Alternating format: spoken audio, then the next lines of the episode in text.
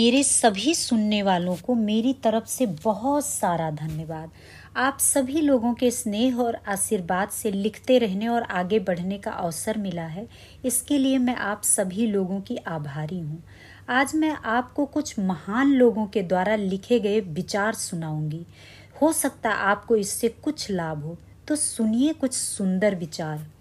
श्रेष्ठ वही है जिसमें दृढ़ता हो पर जिद नहीं। श्रेष्ठ वही है जिसमें दृढ़ता हो पर जिद नहीं। वाणी हो पर कटु नहीं। दया हो पर कमज़ोरी नहीं। ज्ञान हो पर अहंकार नहीं।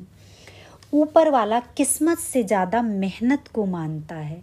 ऊपर वाला किस्मत से ज़्यादा मेहनत को मानता है। इसीलिए लकीरों से पहले उंगलियों को बनाता है। मिले हुए समय को अच्छा बनाएँ। अगर अच्छे समय की राह देखेंगे तो पूरा जीवन कम पड़ जाएगा। जिसने कभी विपत्तियाँ नहीं देखी, उसे अपनी ताकत का एहसास नहीं होता। नहीं खाई ठोकरें तो लक्ष्य की गंभीरता को कैसे जानोगे?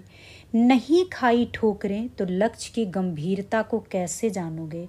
और नहीं टकराए गलत से तो सही को कैसे पहचानोगे?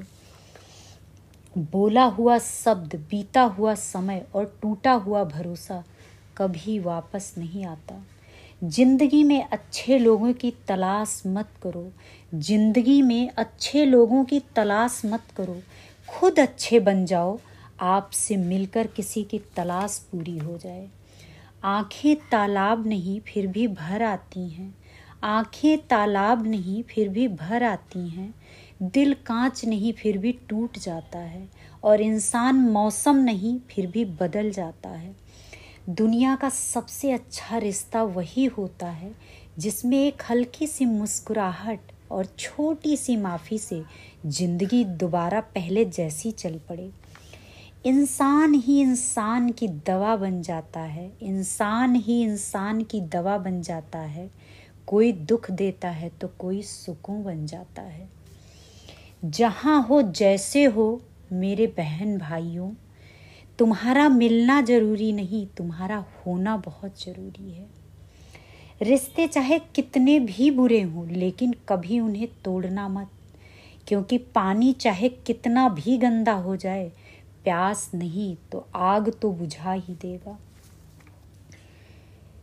विकल्प मिलेंगे बहुत मार्ग में भटकाने के लिए संकल्प एक ही काफ़ी है मंजिल तक जाने के लिए। श्रद्धा ज्ञान देती है, नम्रता मान देती है और योग्यता स्थान देती है। और तीनों मिल जाएँ तो व्यक्ति को हर जगह सम्मान देती हैं। आज मैं शास्त्रों से आपको लक्ष्मी के कुछ भेद बताऊँगी। हो सकता है आपके जीवन में इससे कुछ बहुत बड़ा लाभ हो। तो ध्यान से सुनिए। लक्ष्मी, महालक्ष्मी, आलक्ष्मी। लक्ष्मी जो नीति अनीति दोनों प्रकार से प्राप्त धन है, जिसका कुछ सदुपयोग होगा और कुछ दुरुपयोग होगा।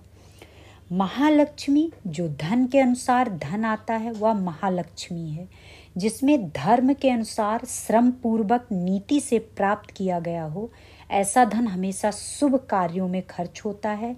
जीव के साथ अंत समय में धन नहीं, धर्म ही साथ जाता है। आलक्ष्मी पाप द्वारा अनीति से प्राप्त धन आलक्ष्मी है। ऐसा धन विलासिता में बह जाता है। वह जीव को शांति देने के बदले रुलाएगा। मृत्यु के समय धर्म के सिवाय कुछ भी साथ नहीं जाता। नीति, धर्म और सदाचार से प्राप्त धन ही महालक्ष्मी है, वह शांतदायी भी है। भाव शुद्धि सबसे बड़ा तप है, मनुष्य जीवन ही तप के लिए है।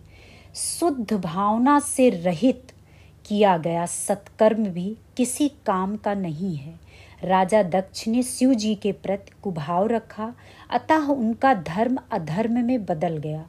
उनके द्वारा किए गए यज्ञ में उनकी आहुति हो गई। सबका कल्याण हो, यही सत्कर्म है, यही सत्य है। किसी भी जीव में कुभाव रखने वाले का धर्म सफल नहीं होता। जीव जब हर प्रकार से नम्र बनकर प्रभु की शरण में जाता है, तब भगवान भी उसे आदर से अपना लेते हैं। धन्यवाद।